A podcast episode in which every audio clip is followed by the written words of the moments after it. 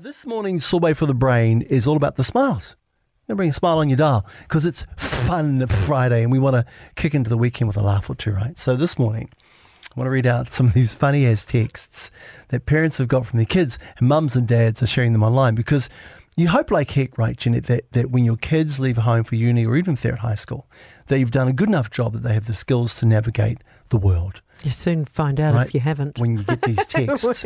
and here's what some of the parents are getting from their kids.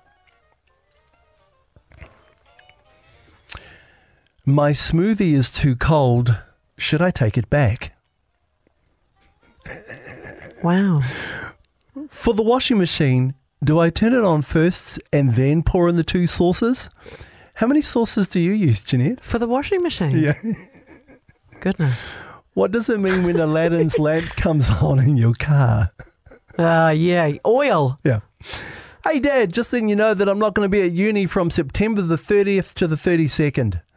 That's one of my favourite days of the year, the Oh, 32nd, of September. Yes. 12 days after my birthday.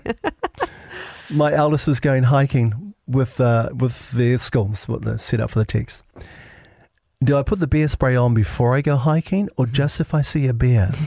for the record, you spray the bear spray at the bear, not on yourself. my daughter texts, Mum, does my middle name have two N's? Her middle name is Anne.